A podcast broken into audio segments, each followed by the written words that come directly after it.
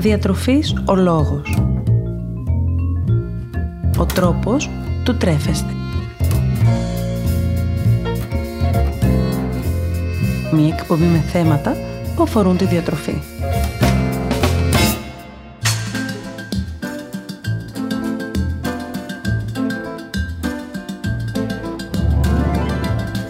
Καλησπέρα σας. Είμαι η Μαριάννα Μανούλη, διατολόγος διατροφολόγος και σήμερα θα μιλήσουμε μαζί για ένα θέμα που εγώ προσωπικά θεωρώ πολύ πολύ σημαντικό και ίσως να είναι και αυτό που μπορεί να μας βοηθήσει τελικά ώστε να καταφέρουμε να ελέγξουμε τόσο την όρεξή μας όσο και τον κορεσμό μας. Σήμερα λοιπόν είμαστε εδώ για να μιλήσουμε παρέα για την ενσυνείδητη διατροφή. Μια τεχνική πρακτικά η οποία μπορεί να μας βοηθήσει να ανακτήσουμε τον έλεγχο στο σώμα μας αλλά και στις διατροφικές μας συνήθειες. Μιλάμε για μια πρακτική η οποία φαίνεται να μπορεί να προάγει τόσο την απώλεια του βάρους, που ενδεχομένως πολλούς να τους απασχολεί, όσο επίσης φαίνεται να έχει και τη δυνατότητα να μας βοηθήσει να μειώσουμε το τσιμπολόγημα και την άσκοπη κατανάλωση φαγητού. Ουσιαστικά, μιλάμε για την πράξη του να καταναλώνει κάποιος φαγητό ενώ βρίσκεται σε μια κατάσταση όπου μπορεί να κρίνει τι ακριβώς καταναλώνει. Δίνοντας έτσι περισσότερη σημασία στο φαγητό και στη σύνθεσή του με το μυαλό και το σώμα και εξερευνώντας τα λέγαμε ίσως τη βιολογική ύπαρξη του φαγητού. Πρόκειται για έναν θεραπευτικό τρόπο προσέγγισης της διατροφής, ο οποίος φαίνεται να έχει πολύ μεγάλο ρόλο στην αποκατάσταση της σχέσης μας με το φαγητό Γι' αυτό και έχει πολύ καλά αποτελέσματα σε ανθρώπους που αντιμετωπίζουν κάποια διατροφική διαταραχή ή σε ανθρώπους που αντιμετωπίζουν διαταραχές άγχους ή γενικώς θέματα που σχετίζονται με το φαγητό και τη συμπεριφορά. Δεν διαθέτει κάποιο τυποποιημένο πρωτόκολλο, ούτε φυσικά και πρόκειται για κάποιο μοτίβο διατροφής, αλλά είναι όπως αναφέραμε ήδη μια πρακτική η οποία μπορεί να συμπληρώσει όλα τα υπάρχοντα διατροφικά μοτίβα στοχεύοντας ενδεχομένως στη μέγιστη υιοθέτησή τους και κυρίως στη βελτίωση της αποδοχής του εαυτού μας και της σχέσης του με το φαγητό. Και αν και δεν διαθέτει κάποιο πρωτόκολλο, βασίζεται θα λέγαμε σε κάποιες αρχές, σε εισαγωγικά. Είναι πολύ σημαντικό να τρώμε αργά χωρίς να έχουμε διάφορους περισπασμούς. Να μπορούμε να αντιληφθούμε πότε πραγματικά έχουμε πεινάσει και πότε πραγματικά έχουμε χορτάσει. Να μπορούμε να αντιληφθούμε πόσο σημαντική είναι η όλη εμπειρία του φαγητού, στην οποία συμμετέχουν όλες οι αισθήσεις μας. Και φυσικά να αποσυνδέσουμε την κατανάλωση του φαγητού με οποιοδήποτε συνέστημα ενοχής ή άγχους. Καθώς και να αντιληφθούμε ότι το πιο σημαντικό είναι να τρεφόμαστε καλά και σωστά για εμάς, αλλά και για την ψυχική και σωματική μας υγεία και ευεξία. Και αυτές ακριβώς οι αρχές είναι ο τρόπος μέσω του οποίου λειτουργεί αυτή η πρακτική. Θα με ρωτήσετε ενδεχομένως για ποιο λόγο είναι σημαντικό να κάνω μια ενσυνείδητη κατανάλωση φαγητού και η απάντηση δεν είναι άλλη από το ότι πρέπει σιγά σιγά ίσως να βάζουμε και ένα φρένο στη γρήγορη πραγματικότητα που συμβαίνει γύρω μας. Έχουμε χάσει λίγο ίσως τη βιολογική αξία του φαγητού.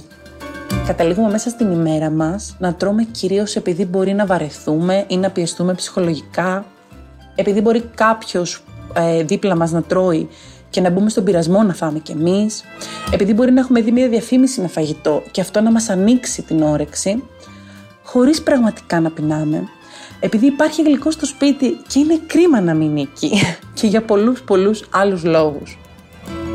Και εν συγκρίση με αυτό, πολύ πιο δύσκολα θα καταναλώσουμε φαγητό επειδή πραγματικά πεινάμε, επειδή νιώθουμε κούραση ή εξάντληση σωματική ή για άλλους βιολογικούς λόγους.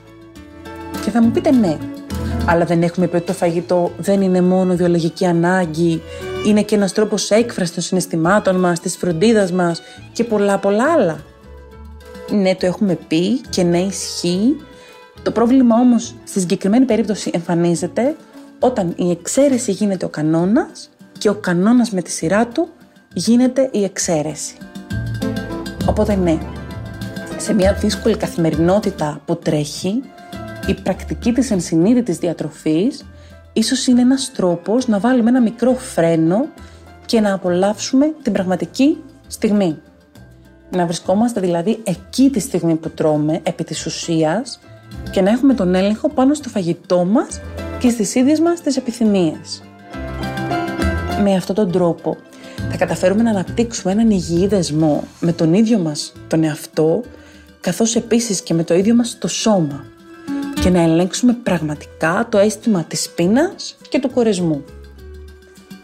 Και ίσως καταφέρουμε μάλιστα να βοηθήσουμε τον εαυτό μας διαχωρίζοντας τη συναισθηματική από την πραγματική πείνα, να δώσουμε χώρο ώστε να αντιληφθούμε τι είναι αυτό που πραγματικά μας οδηγεί σε άσκοπη κατανάλωση φαγητού ή σε αυτό που έχουμε αναφέρει σε προηγούμενη εκπομπή ως συναισθηματική κατανάλωση φαγητού, με τέτοιο τρόπο ώστε να μπορέσουμε τελικά να βρούμε λύσεις και να το αντιμετωπίσουμε.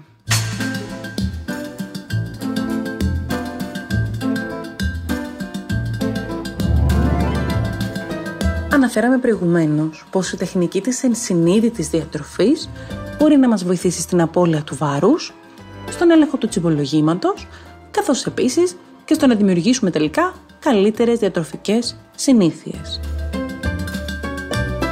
Με ποιον τρόπο λοιπόν μπορεί να μας βοηθήσει αυτού του είδους η πρακτική; Έχει φανεί πως αρκετά προγράμματα διατροφής μπορεί να βοηθήσουν στην απώλεια του βάρους, αλλά ένα πολύ μεγάλο μέρος των ανθρώπων που έχουν χάσει το βάρος είναι πολύ πιθανόν να το ανακτήσουν με το πέρασμα του χρόνου. Έτσι λοιπόν, η πρακτική της ενσυνείδητης διατροφής στοχεύει εκεί ακριβώς που βρίσκεται το πρόβλημα, δηλαδή στην ενίσχυση της σχέσης μας με το φαγητό. Κάνοντας μικρές αλλαγές στον τρόπο με τον οποίο σκεφτόμαστε το φαγητό, καταλήγουμε να αποσυνδέσουμε τα αρνητικά συναισθήματα που μας προκαλεί ή που μας οδηγούν στην κατανάλωσή του, διατηρώντας ένα διατροφικό μοτίβο για μεγαλύτερο τελικά διάστημα και ενισχύοντας την προσπάθεια διατήρησης του χαμένου σωματικού μας βάρους. Επιπλέον, το τσιμπολόγημα που μπορεί να μας προκαλεί το στρες ή το άγχος ή η άσχημη ψυχολογική κατάσταση μπορεί να περιοριστεί επί της ουσίας αφού στο μικροσκόπιο μπαίνει η πραγματική αιτία κατανάλωσης φαγητού και περιορίζεται η συναισθηματική του κατανάλωση. Ουσιαστικά, η ενσυνείδητη διατροφή είναι αυτή που σου δίνει την ικανότητα να μπορείς να ιεραρχήσεις τις πραγματικές σου ανάγκες. Οποιαδήποτε διατροφή ακολουθήσει κάποιος έχει να κάνει με τον έλεγχο της ποιότητας και της ποσότητας του φαγητού, μας εκπαιδεύει δηλαδή στο μέγεθος της μερίδας που θα πρέπει να καταναλώνουμε ώστε να πάρουμε ή να χάσουμε βάρος, αλλά και να διατηρήσουμε το υπάρχον βάρος, μας βοηθάει στην οργάνωση της διατροφικής μας ρουτίνας, καθώς επίσης προσπαθεί και να ενισχύσει τις καλές μας διατροφικές συνήθειες και να τροποποιήσει τις διατροφικές αυτές συνήθειες που δεν είναι ίσως πολύ ωφέλιμες. Όλο αυτό το κομμάτι έρχεται η ενσυνείδητη διατροφή να το ενισχύσει αλλά και να το αναβαθμίσει με κάποιο τρόπο θα λέγαμε. Έτσι τελικά αυτό που πετυχαίνουμε είναι να έχουμε καλές διατροφικές συνήθειες, μια ισορροπημένη διατροφή και μια ποιοτικά καλή διατροφή. Ενώ ταυτόχρονα έχουμε προσπαθήσει να κατανοήσουμε τις πραγματικές ανάγκες του σώματός μας και αυτό είναι ίσως και το πιο σημαντικό. Ακόμη ένα σημαντικό κομμάτι που κερδίζουμε μέσα από αυτή την εμπειρία είναι η σχέση μας με την ποιοτική επιλογή του φαγητού μας. Ναι, Όλοι ξέρουμε, έχουμε ακούσει ή διαβάσει κατά καιρούς τι πρέπει να τρώμε, τι πρέπει να προσέχουμε, σε τι πρέπει να επενδύουμε και σε τι όχι. Αλλά το να γνωρίζουμε απλώς δεν μας οδηγεί τελικά σε μία αλλαγή. Μέσω της ενσυνείδητης διατροφής μπορούμε πρακτικά να ακούσουμε το πώς το σώμα μας ανταποκρίνεται σε κάθε τι που καταναλώνει, βοηθώντας το έτσι να επιλέγει κάθε φορά αυτό που το οδηγεί σε καλύτερη κατάσταση ερεξίας και υγείας. Και δεν χρειάζεται αυτό να γίνει μέσα σε ένα αυστηρό πλαίσιο διατροφής. Ξεκινήστε να σκέφτεστε πώς σας κάνει να αισθάνετε το φαγητό που ήδη καταναλώνετε. Είστε στο γραφείο ή στο σπίτι είτε οπουδήποτε και καταναλώνετε ένα γεύμα. Πώς αυτό σας κάνει να αισθάνεστε; Σας ηρεμεί, σας χαλαρώνει, σας προκαλεί κάποιες σωματικές ενοχλήσεις; Κρατήστε, όπως έχουμε πει πάρα πολλές φορές, ένα ημερολόγιο διατροφής και καταγράψτε όλα σας τα συναισθήματα και τις ενοχλήσεις, προσπαθώντας σιγά σιγά να αποκωδικοποιήσετε όλα τα μηνύματα που σας στέλνει το σώμα σας. Κλείνοντας, αυτό που είναι πολύ πολύ σημαντικό να αναφέρουμε είναι πως η ενσυνείδητη διατροφή δεν έχει να κάνει με το πόσο τέλειοι είμαστε και με το κατά πόσο άψογα τη φέρνουμε εις πέρας. Ούτε φυσικά ότι χρησιμοποιώντας αυτή την τεχνική πάντοτε τρώμε σωστά και δεν επιτρέπουμε ποτέ στον εαυτό μας να έχει μια διαφορετική διατροφική προσέγγιση κάποιες φορές. Δεν έχει να κάνει με τη θέσπιση αυστηρών κανόνων και τη διατήρησή τους ή με το να μετράμε πόσες θερμίδες πρέπει ακριβώς να φάμε όταν πραγματικά πεινάμε. Αντίθετα, αυτό που είναι το κλειδί και ίσως θα πρέπει να συγκρατήσουμε σαν γενικό νόημα είναι ότι επικεντρώνεται στην ουσιαστική μας σχέση με το φαγητό η οποία περικλεί μέσα της όλες τις αισθήσεις μας και όχι μια γρήγορη κατανάλωση. Δεν είναι για όλους. Δεν μπορούν όλοι οι άνθρωποι να λειτουργήσουν με την ενσυνείδητη διατροφή. Όπως επίσης δεν χρειάζεται κάποιος να επιλέγει ενσυνείδητα τη διατροφή του 24 ώρες το 24ωρο, 7 ημέρες την εβδομάδα. Ακόμη και κάποιες φορές να καταφέρουμε μέσα στη μέρα μας να κάνουμε ενσυνείδητη διατροφή είναι πολύ πολύ σημαντικό για τη σχέση που αναπτύσσουμε ανάμεσα σε εμάς και στο φαγητό μας.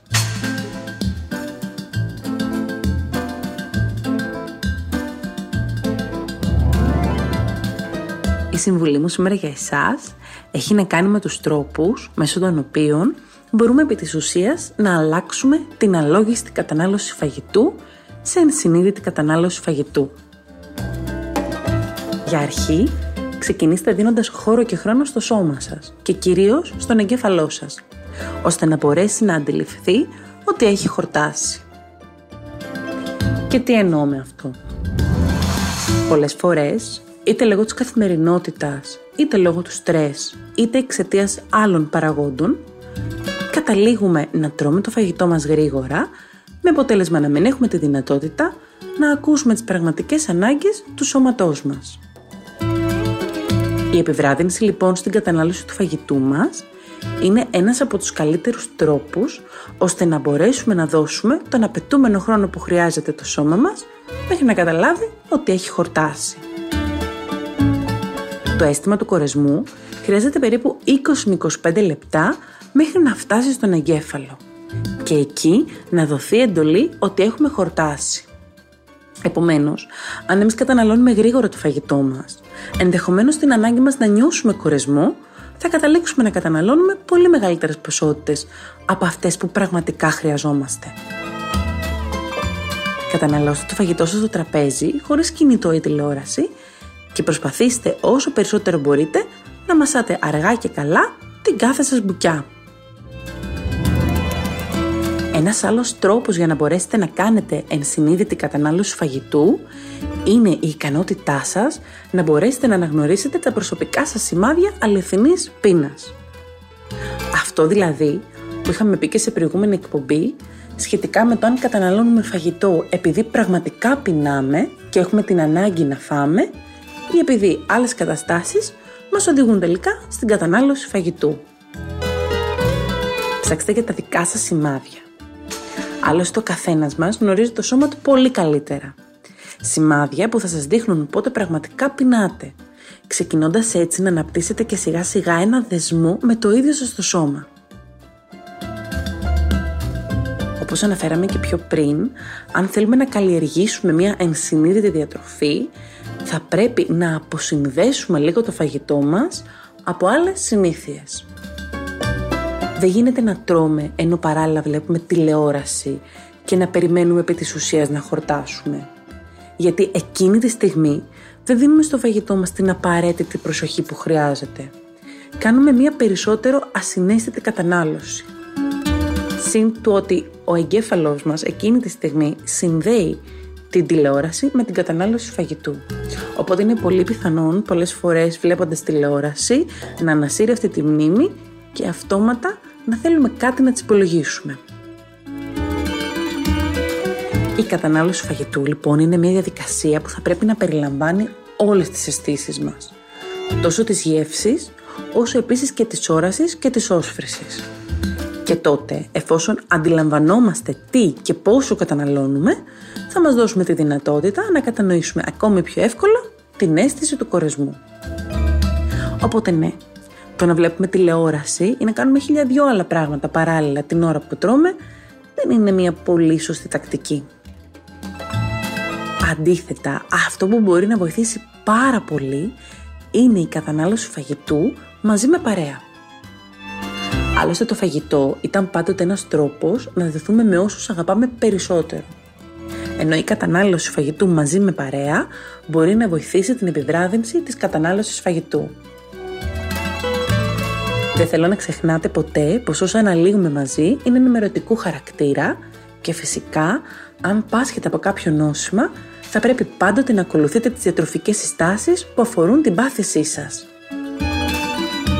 Τέλος, ό,τι και αν κάνετε, νοσείτε ή όχι, μην ξεχνάτε να ζητάτε πάντοτε τη γνώμη ενός επιστήμονα υγείας, που γνωρίζει το ιατρικό σας ιστορικό και μπορεί να σας κατευθύνει, ανάλογα, με γνώμονα πάντοτε τις δικές σας ανάγκες σε συνδυασμό με την ιατρική γνώση.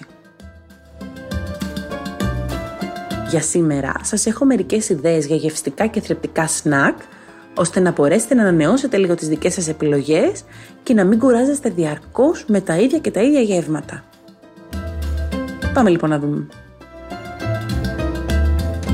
Αντί να καταναλώσετε σκέτα φρούτα, αν έχετε λίγο περισσότερο χρόνο, βάλτε σε ένα μπολάκι λίγο ημιάπαχο γιαούρτι, ρίξτε τα φρούτα σε κομμάτια και προσθέστε λίγο μέλι ή και ξηρούς καρπούς. Στα αποξηραμένα φρούτα προσθέστε κάποιο βούτυρο ξηρών καρπών ή ακόμα και ομούς ανάλατους ξηρούς καρπούς. Φτιάξτε σμούθι με γάλα ή φυτικά ροφήματα όπως αμυγδάλου, σόγιας, φρούτα και καραποβούτυρα. Βάλτε σε φρυγανιές λίγο γιαούρτι ή λίγο τυρί κρέμα και μέλι. Φτιάξτε διάφορες τορτίγες. Βάλτε μέσα ψηταλά χανικά, τυρί κρέμα ή χούμους αν εστεύετε. Προσθέστε λίγο κοτόπουλο που μπορεί να έχει μείνει από την προηγούμενη ημέρα ή κάποιο τόνο. Παίξτε με διάφορες γεύσεις και ξεφύγετε από το συνηθισμένο τυρί γαλοπούλα.